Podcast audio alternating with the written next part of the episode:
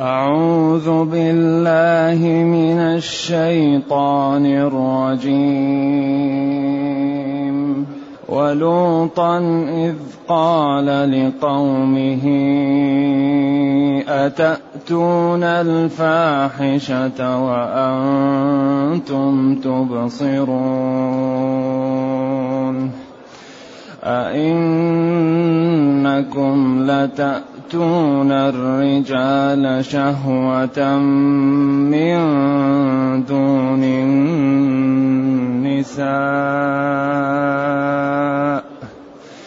من دون النساء بل أنتم قوم تجهلون. فما كان جواب قومه إلا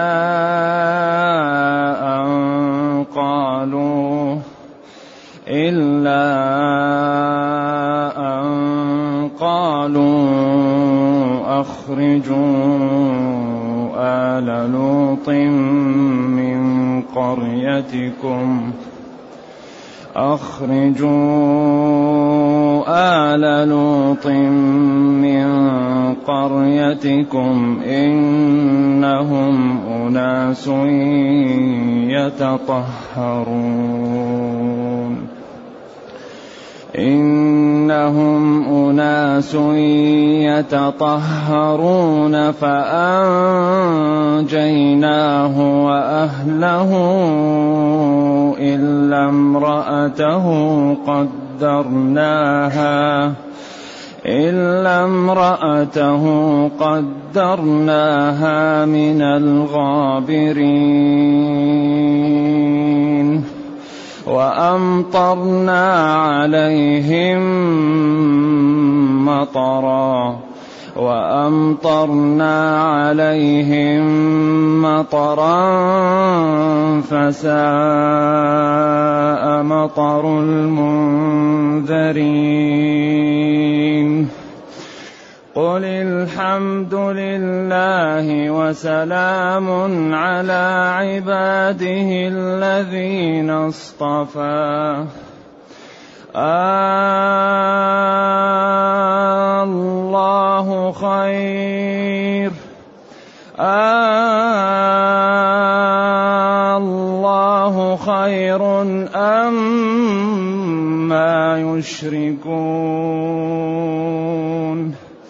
أمن خلق السماوات والأرض وأنزل لكم من السماء ماء. وأنزل لكم من السماء ماء فأنبتنا فأنبتنا به حدائق ذات بهجة ما كان لكم ما كان لكم أن تنبتوا شجرها أإله مع الله بل هم قوم يعدلون أمن جعل الأرض قرارا وجعل خلالها أنهارا وجعل لها رواسي وجعل بين البحرين حاجزا أإله مع الله أإله مع الله بل أكثرهم لا يعلمون أمن يجيب المضطر إذا دعاه ويكشف السوء ويكشف السوء ويجعلكم خلفاء الأرض. أإله مع الله قليلا ما تذكرون. أمن يهديكم في ظلمات البر والبحر ومن يرسل الرياح بشرا بين يدي رحمته أإله مع الله أإله مع الله تعالى الله عما يشركون. الحمد لله الذي أنزل إلينا أشمل كتاب وأرسل إلينا أفضل الرسل وجعلنا خير أمة أخرجت للناس. فله الحمد وله الشكر على هذه النعم العظيمة والآلاء الجسيمة. والصلاة والسلام على خير خلق الله. وعلى آله وأصحابه ومن اهتدى بهداه. أما بعد فإن الله تعالى يقص على نبيه أخبار الرسل مع أممهم ليكون ذلك مدعاة لتثبيته وطمأنته وليكون دلالة على صدقه وليكون برهانا على أن الله ناصره كما نصر هؤلاء الرسل الذين قص عليهم القصص. إذا هذه القصص فوائد عظيمة فيها. تثبيت قلب النبي صلى الله عليه وسلم وبيان صدقه والبرهان على أن الله ناصره كما نصر هؤلاء الرسل مع أقوامهم. يقول ولوطا ولوطا إذ قال لقومه معطوف على وإلى ثمود أو اذكر لوطا. نعم. لأن الجار والمجرور أحيانا يكون في محل نصب. ذهبت إلى فلان وزيدا مثلا لأنه الجار والمجرور هذا كأنه في محل نصب كأنه في محل مفعول به. أيوة. يعني فتكون معطوفة على الجار والمجرور الذي هو في محل نصب أو تكون آه اذكر اذكر لوطا. ولوطا إذ قال لقومه اذكر لوطا حين قال لقومه. نعم. أتأتون؟ أتأتون الفاحشة؟ الفاحشة هي الفعلة التي إذا رآها الإنسان أو سمعها أصبحت نفسه تشمئز منها وتنكرها ولا يقبلها. ولذلك كل ما كان عمل لا يقبل وينكر والنفوس تشمئز منه يقال له الفاحشة. وأكثر ما تطلق العرب الفاحشة على الزنا. وأي فعلة قبيحة شنيعة لها عواقب سيئة والناس تنكرها يقال الفواحش. نعم. أتأتون الفاحشة؟ وهي عياذا بالله إتيان الرجال في أدبارهن. أتأتون الفاحشة وأنتم تبصرون يعني تدركون وترون يعني خطورة هذا الأمر ونجاسته وقذارته وما يسببه للعالم من الدمار. لأن هذه الفعلة أولا محل قدر ومحل نجس ولم يوضع لهذا المحل. ف وهذا الإنسان الله أعطاه شهوة وأعطاه محل يجعل فيه شهوته ويرزقه الله من هذه الشهوة الأولاد. فهما يعتدوا ويتعدى المحل الحلال إلى المحل الحرام وهذه الفعلة تنذر بإنهاء العالم. خطورة هذه الفعلة أنها إذا استمر عليها الناس وتركوا الإتيان للنساء الذي الله قال نساؤكم حرث لكم. حرث محل الحرث محل الزراعة. فأتوا حرثكم. أن شئتم إذا كان في صمام واحد إذا كان في محل الحرث. مقبلة أو مدبرة قائمة نائمة لكن في محل الحرث. أما الدبر ليس محل الحرث. الدبر محل النجس محل العذيرة محل الغائط. ف ف فالإتيان له ما سبق قوم لوط أحد من العالمين لذلك.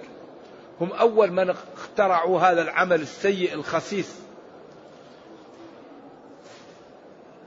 وأنتم تبصرون. تبصرون حقارته تبصرون آه، يعني خساسته. أو أنتم تعملون ذلك متجردين أمام الناس. لا لا تستحون من الناس. عندكم نوع من الجراءة والإدمان على الفواحش. بحيث لا تستحون وتفعلونه أمام بعض. أئنكم لتأتون الرجال شهوة من دون النساء من دون يعني فروج النساء التي خلقت وهيئت لهذا الأمر. بل أنتم قوم تجهلون تجهلون خطورة الأمر. وتجهلون عواقب عمل الذنوب وتجهلون أن هذا المحل ما هو محل لهذا. فعلا تجهلون خطورة المعاصي لأن المعاصي تسبب الدمار. تجهلون أن هذا المحل ليس محل لهذا. ولذلك سبحان الله العظيم لا يحرم الدين شيئا إلا جعل بدله حلال ينوب عنه. حرم الزنا وحرم اللواط وأباح الزواج. قال وأنكحوا الأيام منكم والصالحين من عبادكم وإمائكم. ووعد أن الناكح إذا كان فقير يغنيهم الله أو أو المنكوح أو المنكوحة. يغنيهم الله من فضله. حرم الخمر. قال فاجتنبوه وجعل لك من أنواع العصير والعسل والحليب وأنواع الألبان. أي شيء يحرمه الشرع يعطيك بدل وش؟ حلال. حرم الربا وأباح لك البيع. ولذلك هذا الدين دين الفسحة. ما يحرم شيء إلا أعطاك بدله. فما كان جواب قومه؟ جواب قوم لوط للوط إلا أن قالوا أخرجوا آل لوط من قريتكم. لماذا؟ إنهم أناس يتطهرون. هل هل التطهر مدعاة للإخراج أو مدعاة للإكرام؟ لذلك عياذا بالله الإنسان إذا, فط... إذا فسدت فطرته وفسد عقله يرى الحق باطلا ويرى الباطل حق. هؤلاء قوم لوط قالوا لجماعتهم اخرجوا آل لوط من قريتكم. لما لا نخرجه؟ إن هؤلاء أناس لوط ومن آمن معه جماعة يتطهرون عن اللواط وعن الفواحش. طيب هذا ينبغي أن يكون سبب للجوائز وللإكرام وللمدح وللاحترام ولا يكون سبب في الطرد.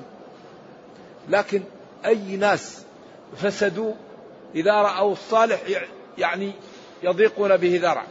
قريش قالت لنبينا صلى الله عليه وسلم أجعل الآلهة إله واحدا؟ إن هذا لشيء عجابا تتعدد الآلهة. الكون يستحيل أن يكون فيه إلا إله واحد. وما من إله إلا إله واحد. لو كان الكون فيه إله آلهة لاصطدم ببعض. رب يقول جيبوا الظلام رب يقول جيبوا الضوء رب يقول جيبوا المطر رب يقول جيبوا القحط. رب يقول الشمس تمشي من هنا لا تمشي من هنا. لو كان فيهما آلهة إلا الله لفسدتا يستحيل أن يكون في الكون إلا إله واحد. عقلا. لكن الذي يفسد فطرته يتعجب أن الإله يكون واحد. هذا من فساد الفطرة وفساد العقل. كذلك فما كان جواب هؤلاء القوم للوط إلا أن قالوا أخرجوا آل لوط من قريتكم من مدينتكم سدوم إنهم أناس يتطهرون يتطهرون. فأنجيناه وأهله. إلا امرأته كانت إلا امرأته قدرناها من الغابرين. كتبنا عليها أنها من الهالكين وأنها من ال... من قومها. لأنها كانت إذا جاءه الضيوف تدلهم عليه.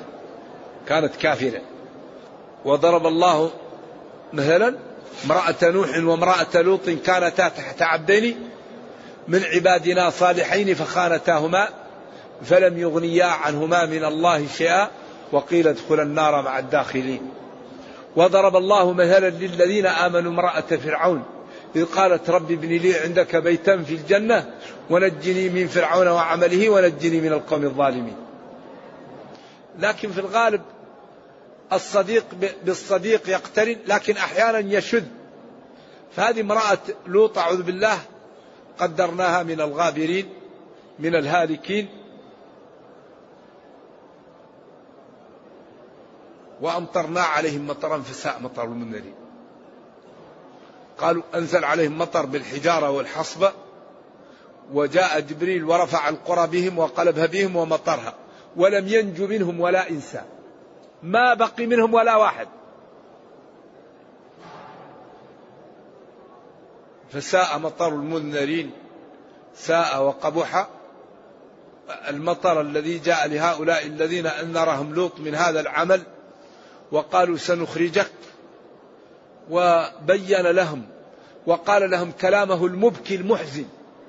لما جاءه الملائكة وظن أنهم ضيوف وضاق بهم ذرعا. رجل صاحب علم ودين ومروءة وهؤلاء أضيافه وهؤلاء جماعته يحاول أن يفعلوا بهؤلاء هذا الفعل الخسيس. قال لهم الكلام المبكي يا قوم هؤلاء بناتي بنات الحي هن أطهر لكم تزوجوهن واتقوا الله ولا تخزني في ضيفي أليس منكم رجل رشيد؟ قالوا لقد علمت ما لنا في بناتك من حق وإنك لتعلم ما نريد. هنا جاءت نقطة الصفر. قال لو أن لي بكم قوة أو آوي إلى ركن شديد. يرحم الله لوط. كان يأوي إلى ركن شديد. كان يأوي إلى الله. لكن لوط ما كان يعلم الغيب. وإلا لما حصل له هذا من الحزن ومن الأذى ومن التحسر. لما جاءت نقطة الصفر قال له جبريل يا لوط إنا رسل ربك. لن يصلوا إليك. وأخذ يده ومسحها على وجوههم فلم يبق في الوجه محل العين ولا الأنف ولا الفم. طمسنا أعينهم وأصبح الوجه كالكف. أصبح الوجه ما في محل العين ولا الأنف ولا الفم. أصبح الوجه كتلة. طمسنا أعينهم. سوالهم كذا فاستوى الوجه وأصبح كالكف. وحط جناحه تحت القرى ورفعها إلى السماء وقلبها والمؤتفكة أهوى. ومطروا عليهم. هذا ولم ينجو منهم ولا واحد. وهذا في عبرة للعقلاء أنهم يبتعدوا عن معصية الله. يبتعدوا عن هذا العمل الخسيس الشنيع الدنيء الذي ينذر بفناء العالم. هذا العمل إذا استمر عليه العالم بعد مئة سنة يفر الناس. ولذلك هذا عمل خسيس. ثم قال قل يا نبيي الحمد لله. الثناء بالجميل على المعبود بحق. وسلام وسلامة وعزة وكرامة على عباد الذين اصطفى. الذين على عباده. أي لا عباد الشهوة ولا عباد الدرهم والدينار عباد الله الذين اصطفاهم واختارهم وهيأهم لطاعته وللعمل بشرعه. ثم هنا بين أن توحيد الربوبية هو الذي يعبر به على توحيد الألوهية. لأن أقسام التوحيد ثلاثة. وهذه القسمة استقرائية. لم يقل النبي صلى الله عليه وسلم أقسام التوحيد ثلاثة. ولم يقل الله أقسام التوحيد ثلاثة. ولكن استقراء القرآن دل على أن أقسام التوحيد ثلاثة. هذا دل عليه استقراء القرآن. وإن كان كثير من العالم الإسلامي لا يقسم هذه التقسيمات لكن هذه التقسيمات موجودة. دل عليها الحمد لله رب العالمين الرحمن الرحيم. ودل عليها قل أعوذ برب الناس ملك الناس إله الناس. دل عليها بداية القرآن وختمه. ولذلك الله تعالى ينظر إليه جل وعلا من أنه هو الذي أوجد هذا الكون. وأن كل ما في الكون من الله. فمن هذه الجهة نقول توحيد الربوبية. أن كل ما في الكون هو محتاج إلى الله. رباه الله وأوجده وخلقه ودفع عنه وأعطاه ما يحتاج إليه ورد عنه ما يضره إذا هذا يسمى توحيد الربوبية وهو أن تعلم أن ما كل ما في الكون من الله وأنه هو المحيي المميت الرازق المعز المذل. هذا يسمى توحيد الربوبية. هذا التوحيد أنت تشكر الله عليه وجميع أنواع العبادة تصرفها لله. وهذا يسميها توحيد الألوهية أو توحيد العبادة. والعبادة من حيث هي منقسمة ثلاثة أقسام. عبادة قلبية وعبادة بدنية وعبادة مالية أو عبادة مشتركة. فالعبادة القلبية مثل الخوف الرجاء المحبة الكراهية الولاء والبراء. هذا كله عبادة قلبية. يجب أن نحب في الله ويجب أن نبغض في الله ويجب أن نوالي في الله ويجب أن نعادي في الله ويجب أن نتبرأ لأجل الله. هذه أمور ولكن الحمد لله ديننا يسر هذه أمور قلبية. لأن الولاء والبراء أمر قلبي. ما له علاقة بالتعامل. ولذلك ورد عن عمر في صحيح البخاري إنا لنبش في وجوه قوم وقلوبنا تلعنهم. ولما جاء الأحمق المطاع قال بئس أخو العشيرة. فلما جاءه لرسول الله لا ينهو وهش في وجهه فقالت له يا عائشة يا رسول الله قلت كذا. قال متى رأيتني سبابا أو شتاما أو لعانا؟ شر الناس من اتقاه الناس مخافة شره. إذا هذا يسمى توحيد الألوهية وهو أننا كل أعمالنا نخلص فيها لله فلا نشرك في محبتنا شيء مع الله ولا نخاف إلا من الله الخوف الطبيعي لا يؤاخذ به الإنسان ولا نطوف إلا بالمحل الذي شرع الله الطواف به. ولا ندعو إلا الله كما سيأتي.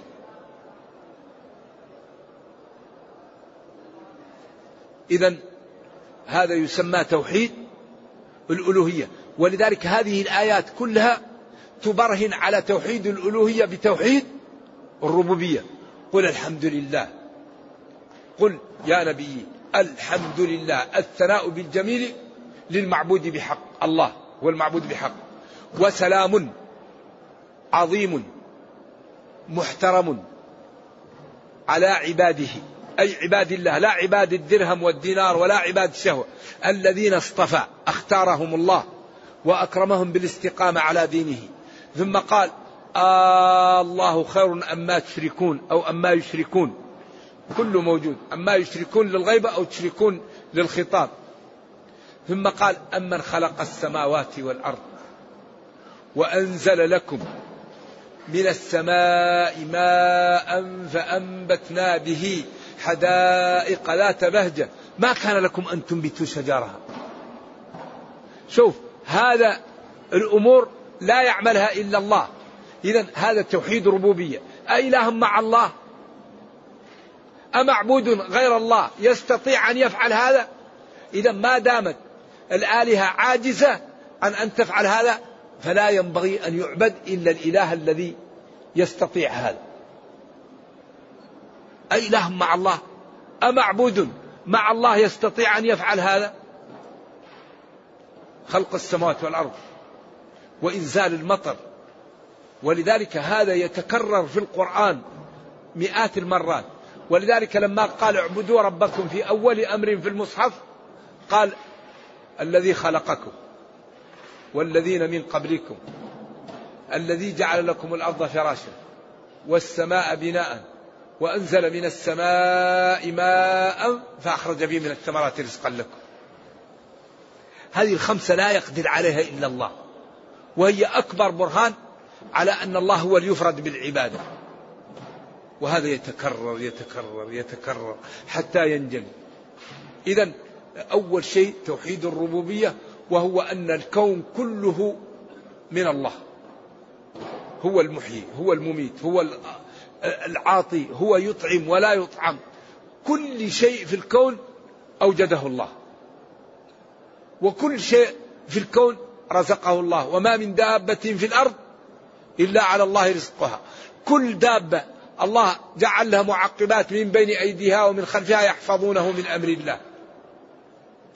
هو الذي جعل كل شيء أعطاه خلقه ثم هدى. هدى للعيش هدى للتناسل هدى لمحل الذي يمكن يعيش فيه. تجد أسراب الطيور في الشتاء تذهب لمحل وفي الصيف تذهب لمحل. الله هداها للطرق التي تعيش بها. الإنسان يدبر الأمر يختار ما كان لكم الخيارة.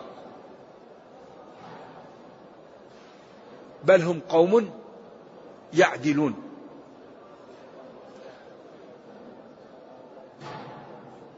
أمن خلق السماوات والأرض وأنزل لكم من السماء ماء فأنبتنا به حدائق جمع حديقة ذات بهجة جمال وحسن أزهار وأوراق وظلال وثمار مختلفة. ما كان لكم أن تنبتوا شجرها ولذلك هذا من خصائص الربوبية. من خصائص الربوبية الخلق. ولذلك قال تعالى وفي الأرض قطع متجاورات. لا تنسى قول الله متجاورات. ثم قال تسقى بماء واحد. لا تنسى قوله تسقى بماء واحد. ثم قال ونفضل بعضها على بعض في الأكل في الطعم. من أين جاء التفضيل؟ ولذلك حاطهم حتى لا يقولوا أثرت الأرض أو أثر الماء أو أثر المناخ. قال متجاورات مسمدة بسماد واحد. وتسقى بماء واحد حتى لا يقول هذا الماء فيه بلى وهذا الماء جيد. طيب من أين جاء التفضيل؟ ونفضل بعضها على بعض في الأكل في الطعم. بعدين قال إن في ذلك لآيات لقوم يعقلون. من عنده عقل.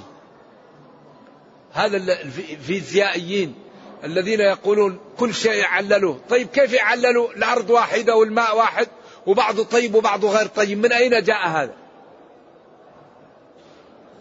ما هو المؤثرات؟ هي المناخ والتربة والأرض. طيب والمناخ الموجود. هذا سوى والثمار مختلفة. من أين جاء الاختلاف؟ بعدين قال لآيات لقوم يعقلون. حدائق ذات بهجة ذات جمال ومنظر. ما كان لكم أن تنبتوا شجرها ما يستطيع ولا يصح لكم. أإله مع الله؟ بل هم قوم يعدلون عن الواقع عن الحق عن الله إلى إلى الأوثان إلى الضلال. ثم قال أمن جعل الأرض قرارا. قرار وجعل خلالها أنهارا وجعل لها رواسي جبال وجعل بين البحرين حاجزا من قدرة الله. خصائص هذا البحر تختلف عن خصائص هذا البحر. وأسماك هذا البحر تختلف عن أسماك هذا البحر. وأشجار هذا البحر وأعشابه تختلف عن هذا. حاجز من قدرة الله. أي إله مع الله؟ أيستحيل أن يكون مع الله إله وهو الذي يفعل هذا وغيره عاجز؟ بل أكثرهم لا يعلمون. يجهلون هذه الأمور فلذلك يقعون في الشرك وفي المعاصي وفي صرف حقوق الله لغيره. ثم قال أمن يجيب المضطر إذا دعاه. لاحظوا معي هنا. أمن يجيب المضطر إذا دعاه. ويكشف السوء ويجعلكم خلفاء الأرض. هذه الثلاثة يذهب الناس للأولياء ويطلبونها منهم. أما السابقة لا تطلب من الأولياء. لاحظوا معي جمال هذا الدين. وحسن تعابيره. قال أمن يجيب المضطر. المضطر هنا. المضطر إذا دعاه. بعدين قال ويكشف السوء ويجعلكم خلفاء الأرض. هذه الثلاثة يذهب الناس للأولياء وللأضرحة ويطلب منهم هذه الثلاثة. واحد مريض مضطر عنده مشكل. واحد يريد أن يكون في منصب. واحد مصاب بمرض. هذه الثلاثة يذهب للأولياء ويقول أتيناكم قاصدون ومثلكم يقصد ومن قصد الأجواد ليس يخيب. هنا قال قليلا ما تذكرون. قليلا ما تذكرون حيث تفرقون. بين إجابة المضطر وبين خلق الجبال والكل حق خالص لله لا يشاركه معه غيره. هذا إعجاز قرآني. بعد بعد من يجيب المضطر قال قليلا ما تذكرون. حيث إذا قيل لكم من خلق الجبل تقولون الله. من خلق البحر؟ الله. من خلق الغابة؟ الله. من يجيب المضطر؟ كل بلد له أولياء. كل بلد له أضرحة وأولياء يدعونه. يا سيدي حرازم يا البليروي يا العيدروس كل بلد له أولياء. مع الأسف ولذلك قال قليلا ما تذكرون. قليلا ما تذكرون حيث تقولون الله خلق الجبل ولكن الولي يجيب المضطر. وإجابة المضطر وخلق الجبال كل من خصائص الربوبية. ولذلك الدعاء هو العبادة ولا يشرك في عبادته أحدا. والنبي صلى الله عليه وسلم قال للغلام إذا سألت فاسأل الله. وقال ربكم ادعوني. ما قال ربكم اتخذوا لي الوسائط ادعوني أستجب لكم. فلذلك هذه مشكلة في العالم الإسلامي ينبغي لنا أن نتخذ لها برامج جادة. وأن نفهم إخواننا أن أهل القبور في حاجة إلى أن يدعى لهم لأن أيديهم كفت عن العمل وشاهدوا الحقيقة. أهل القبور مساكين وضعهم صعب. ما يقدر يصلي ما يقدر يذكر الله ما يقدر يستغفر. أما أنت في الدنيا يمكن تستغفر تصلي تذكر الله. فأهل القبور محتاجين إلى الأحياء يدعون لهم ويتصدقون عنهم ويسألون الله لهم العافية. فكيف يذهب إلى القبر ويسأل منه؟ هذه مشكلة عند المسلمين لا بد من علاجها. ولا تعالج إلا بالنزول في الساحة بالعلم والرفق. لأن كثير من هؤلاء الناس لا يقصد إلا الخير لكن تعود. ووجد آباء وأجداد ووجد بيئة كما قال وجدنا آباءنا على أمة. فالعادات ولذلك هذه القضية في غاية من الخطورة وينبغي الحقيقة أن يكون فيه برامج جادة أن القبور تزار لغرضين. الغرض الأول الاتعاظ. الاتعاظ فإنها تذكر الآخرة. الغرض الثاني الدعاء لأهلها. السلام عليكم أهل الديار من المؤمنين. وإنا إن شاء الله بكم لاحقون أو للاحقون يغفر الله لنا ولكم. كان يذهب في الليل ويدعو لأهل البقيع. اللهم ارحم أهل بقيع أموات البقيع الغرقد. ويذهب لأحد ويدعو لأصحابه هناك. وقال كنت نهيتكم عن زيارة القبور فزوروها. أما لم يرد عن الله ولا عن نبيه صلى الله عليه وسلم على أن القبور تطلب ولا تسأل شيء.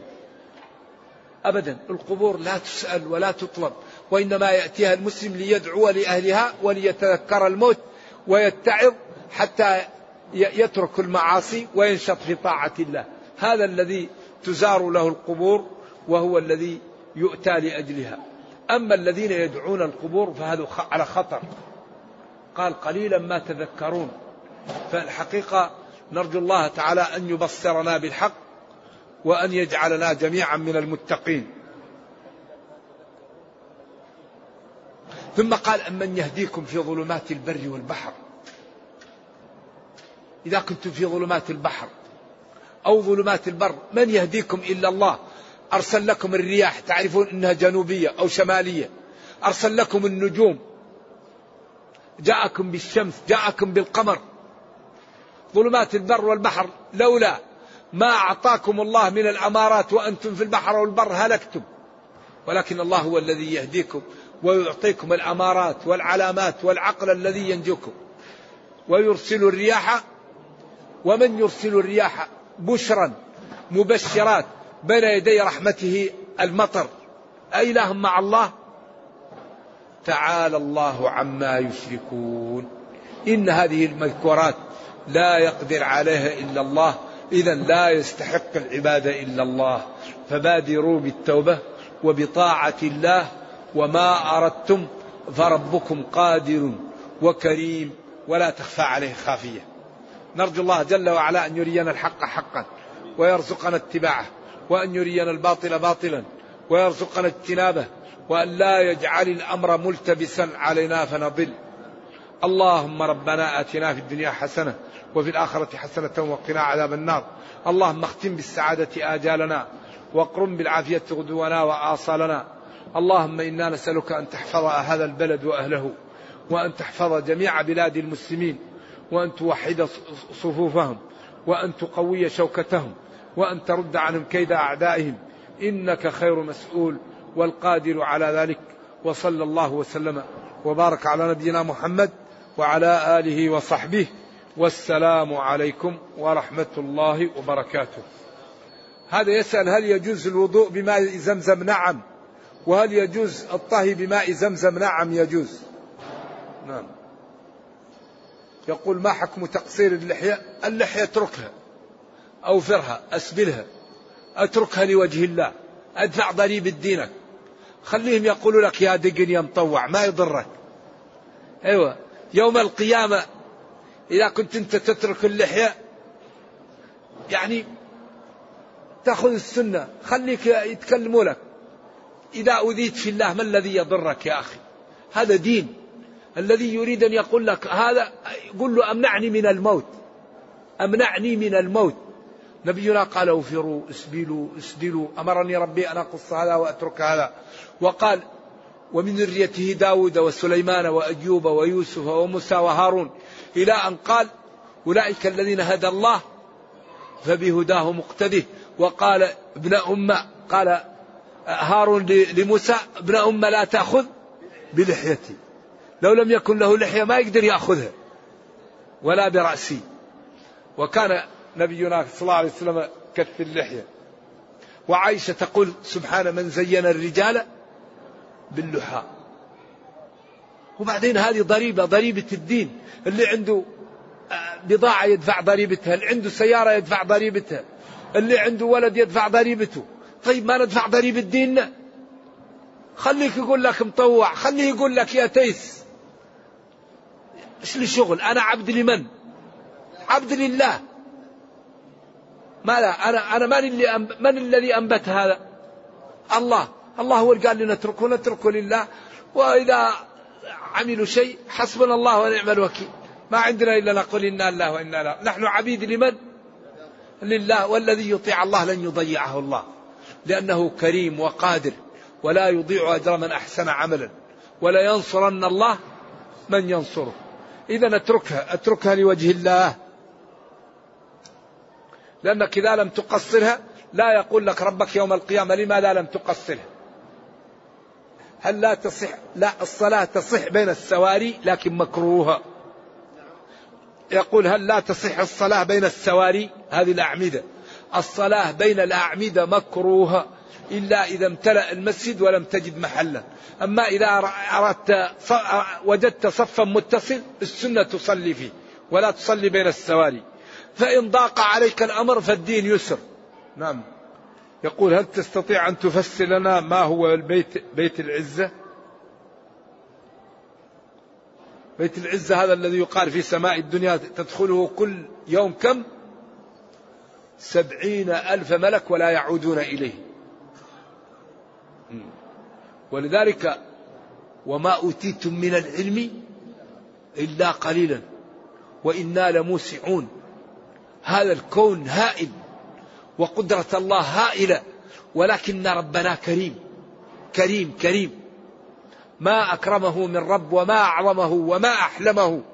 كل الكون يرزقه وهم يكفرون به ويجحدون نعمه وينسبون النعم لغيره ولكنه كريم. سبحانه جل وعلا ما أحلمه وما أعظمه.